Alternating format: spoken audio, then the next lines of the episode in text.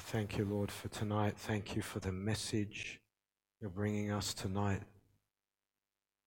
Speak to your people here and listening by CD or the internet through your word in this message. And I agree with each and every one. It will change and transform their lives again. And they'll never be the same. Prepare them for the coming year and everything coming our way, good and not so good, in the coming year. And so your people will have their confidence in you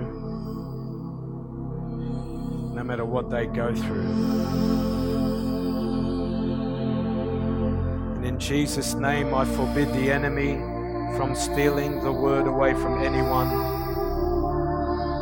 Lord, you will hide it deep in their hearts and it will change them completely.